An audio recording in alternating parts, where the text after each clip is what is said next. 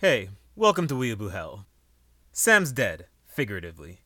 He has a high fever that's either the flu, coronavirus, or a lifetime of guilt. Either way, today it's just me. In our last episode, I expressed a fear of getting pre-cure pilled. For those of you joining in, let me explain that idea in English. English that doesn't require wasting your youth. One of the most popular long running children's anime series in Japan is called Pretty Cure. Labeling it an anime series is a little misleading. It's a manga, anime, toy, stage play, feature film, toy, video game, drama, and toy series. The lack of an American presence is a marketing failure, rarely seen in modern capitalist society. One comparison is the fact that no one in China really gives a shit about Star Wars. It's also a Magical girl series. At a glance, it's for children that found Sailor Moon too heavy. Before going further, let me remind you of who I am. I'm a 29 year old, black American male, of a stereotypical and or toxic masculine bent. Before the quarantine, I spent my weekends trying to impress nursing students with headspins. Drinking isn't so much a medium as a end goal. I argue with people about pull-ups on the internet. I haven't worn a hat forwards since 2009, and I collect weapons that are legal under the letter of the law, but not the spirit. The parts of me that aren't gorilla are pretentious. I have degrees in literature from Princeton and Columbia. I've sold ads for brands you've heard of with tricks you haven't. I argue about joke structure on the internet. I'm in negotiations to sell a book about how much smarter I am than everyone else. This franchise was not made for me. Taking the time to view, let alone discuss it, will create a wound in the Force, and I take responsibility for that wound. In fact, I'm proud of it. I watched the first 11 episodes of the new Precure series. Healthy Cure Precure. It's ongoing, much like the plague. These are my notes. Episode 1 Premise There are three Neopets that work for a dog. The dog orders them to seek out their human partners, three ruthlessly color coded human girls. Starting with Naruka, a terminally peppy girl that just moved into town. Everything is very, very bright. Like, hard to look at bright. It makes JoJo look like Gears of War. The setting has a wellness gimmick. For example, the forces of darkness are called pathogerms. I'd like to think that I don't have to explain that that's a play on pathogens, but half of you voted for a beauty pageant sex pest.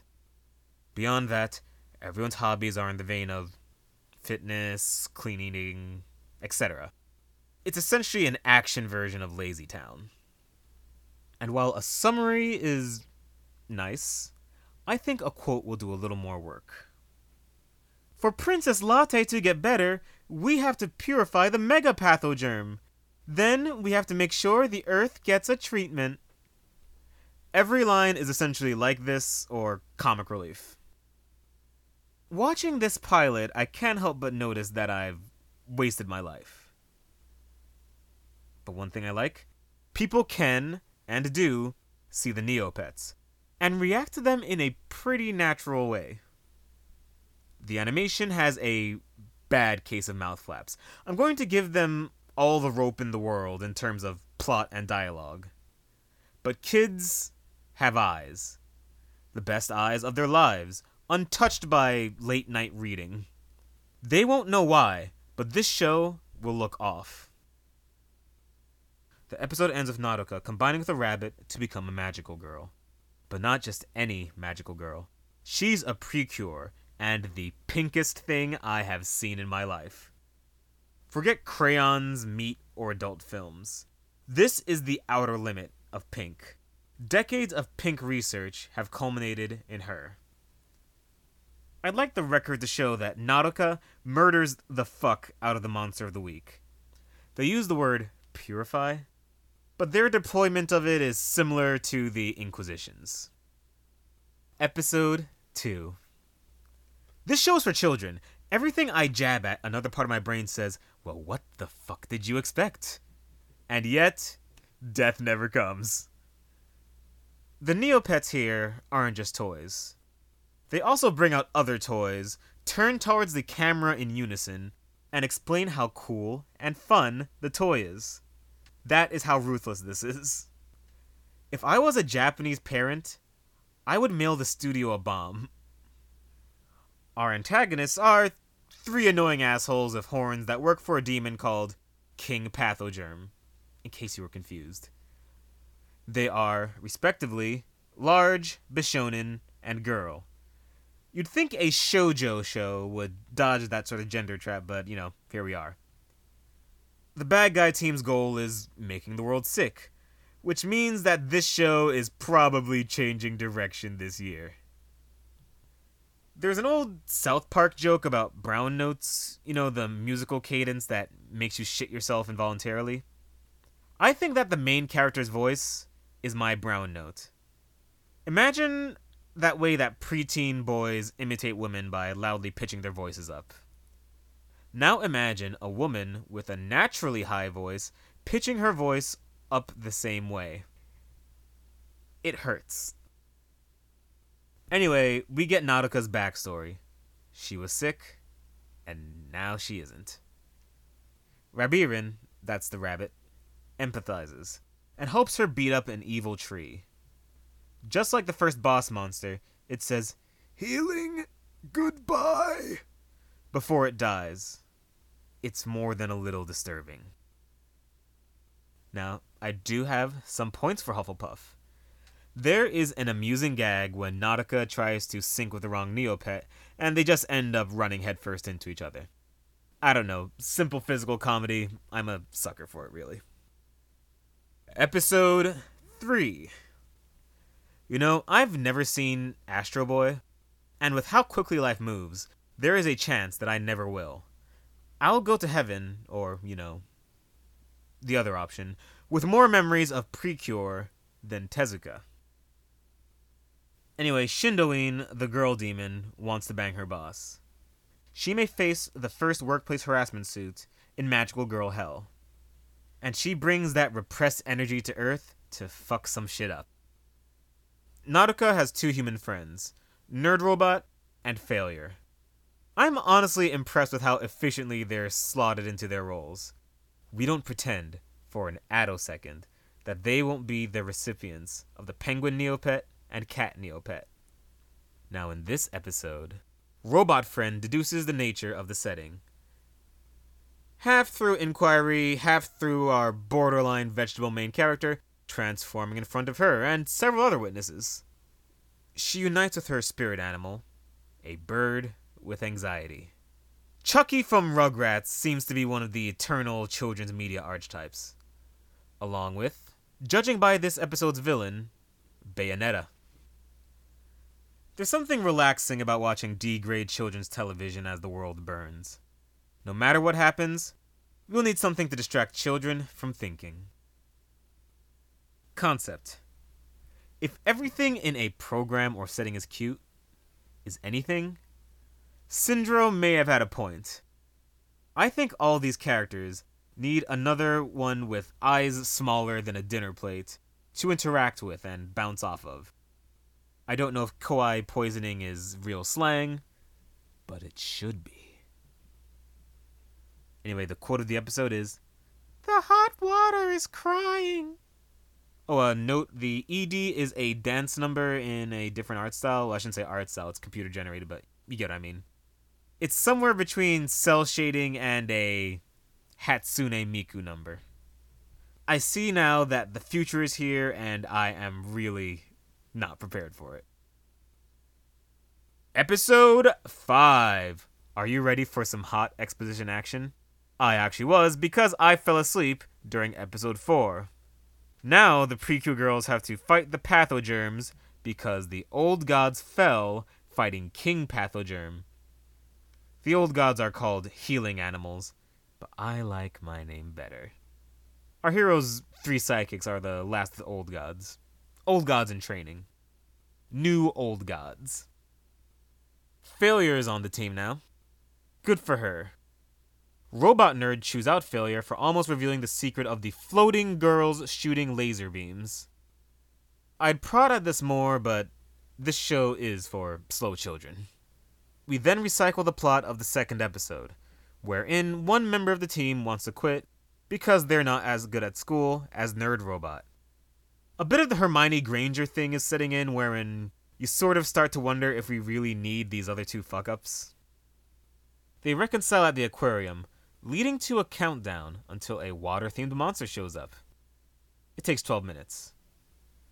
Said monster doesn't put up much of a fight before the usual healing goodbye death rattle. Still disturbing.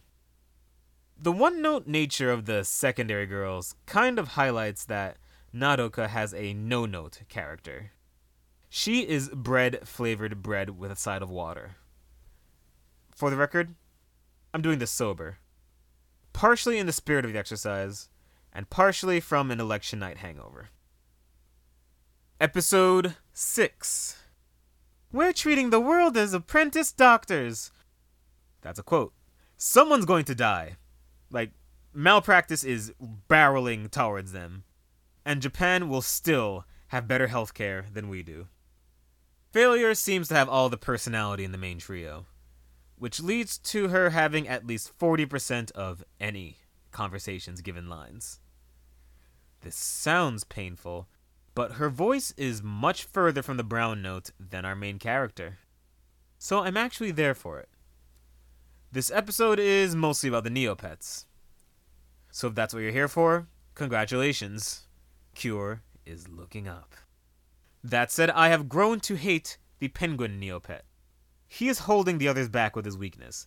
If they want the triumph over the pathogerms, they need to eat him. Demon Bishi returns. He turns a strawberry spirit into a pissed off strawberry spirit. And I understand that pissed off strawberry spirit. If the rest of the Berry Grove stopped supporting geriatric fascists, maybe the strawberry spirit would be better adjusted. And you know, if the blueberry spirit hadn't asked to fuck Damien Eccles, maybe the strawberry spirit wouldn't have divorced the blueberry spirit two weeks after the wedding. I'm drinking now. Oh, a delayed observation. The blue one is kind of just Sailor Mercury. Disposition, color scheme, power set, whole shebang. And I admire that kind of boldness. Kids don't give a single fuck about plagiarism. And the idea, well, clearly ran dry after healing animals. Second delayed observation. The spirit of the strawberries looks like an apple. I've decided that this means something deeper, and I'm awarding the show points for it. All hail the Appleberry Spirit. Episode 7. So I watched this on the PlayStation via theft. Because of the quirks of the interface, this means that I couldn't skip the opening. At all. A single time. I've heard the Precure OP seven times. So let me be clear when I say, fuck you all especially Sam.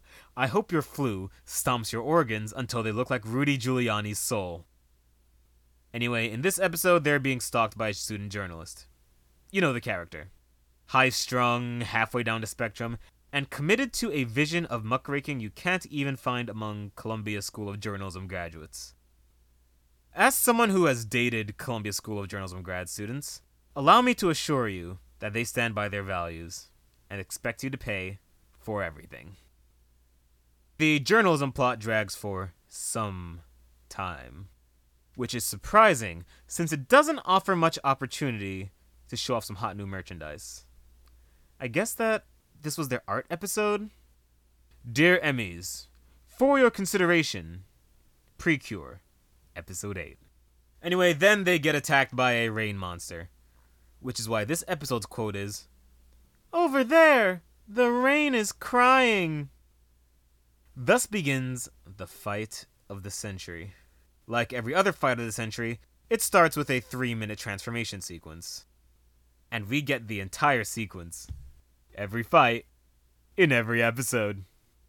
Here's Precure's five moves of doom Cure Scan, Group Dive Kick, Laser Beam, Element Charge, Precure Healing Flower. That last one's another laser beam. That's every fight for the rest of the series and presumably franchise. On the other hand, it is a show for people that can't multiply yet. So this is my fault.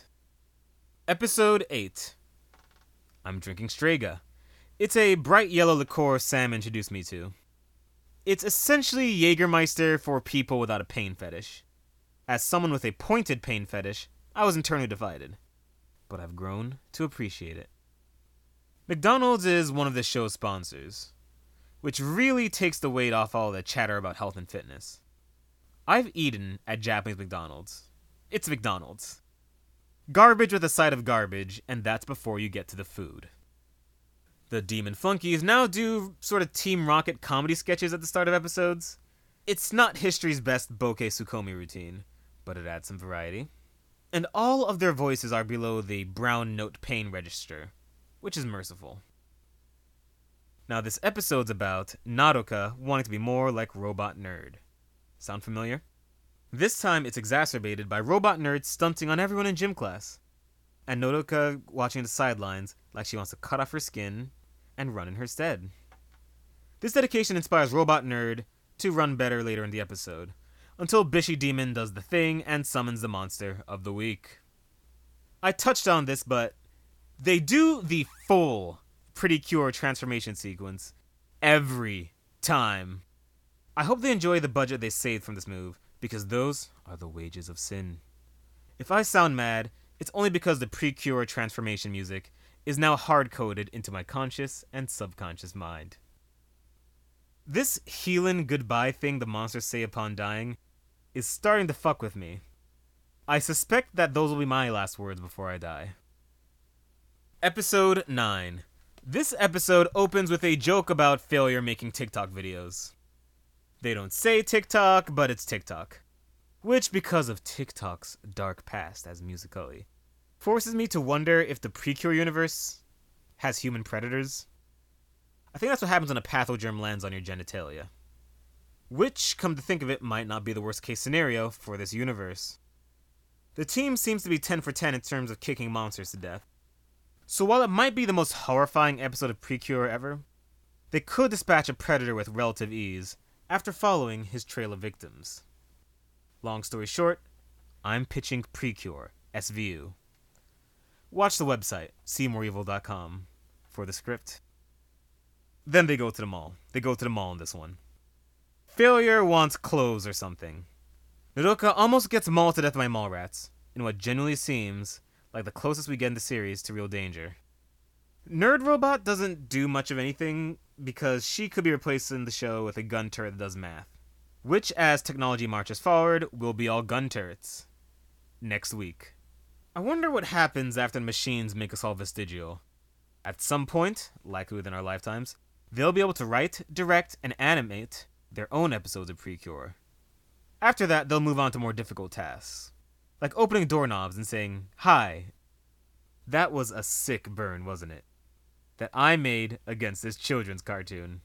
I'm on fucking fire tonight. You are so lucky to have me. Anyway, Failure has a solo match against a uh, Mall Germ. The gem thing is getting real loose. It's either perfume or ruby. Either way, Failure loses until her friends come to save her, which is in line with her character up to now. Don't be like failure, kids. Also, Nerd Robot can make ice cream now. Finally, Failure learns to shoot lightning, and I take back everything. This is great. If you don't work that hard and you let your friends drag you to the finish line, you can get the sweetest powers on the show. And that is a moral I can get behind. Episode 10. I've got a date tomorrow. The first one since Broadway Girl last month. Here's my opening. I'm Denard. I spent last night drinking until 4 a.m., watching Precure, a cartoon for preteen girls, about preteen girls. Want to head back to my place now, or should I describe my anime podcast first? I'll wait. In this episode, the Precure girls go on a trip. Nodoka makes it about 40 seconds into the episode before nearly dying. Her mother, Nerd Robot, saves her life. Failure misses the entire exchange, which I'll admit, is fairly tight and consistent character dynamic. A team of alcoholics could make an episode of the show around any topic with minimal. Ah, I see. Anyway, get this the demons try making multiple monsters. By children's Sentai standards, that's a Sun Tzu move. It's a little bit of the best of Game of Thrones and Battlestar Galactica mixed together. As someone that aspires to tactical and personal depth in his own work, I was impressed. The loyalty of our heroes gets tested as well. On one hand, Naruto wants to stop the demonic monstrosity from turning our world into a graveyard. On the other hand, she's surrounded by expensive paintings, and it would suck if those got destroyed in the crossfire. It's the conflict that defines modern society property versus people. She makes her choice and has to live with it for the rest of her life. Nerd Robot, on the other hand, has to fight an evil dandelion. She does so with relative ease, raising the question Does she need the rest of Precure, or are they simply keeping her from doing what needs to be done? This is clearly the beginning of her walk down the path of darkness. And I'll admit, I'm happy with that. We can clean the outside world. But can we clean our souls? I assume Failure did something too. She has lightning, so she gets a free pass in my book.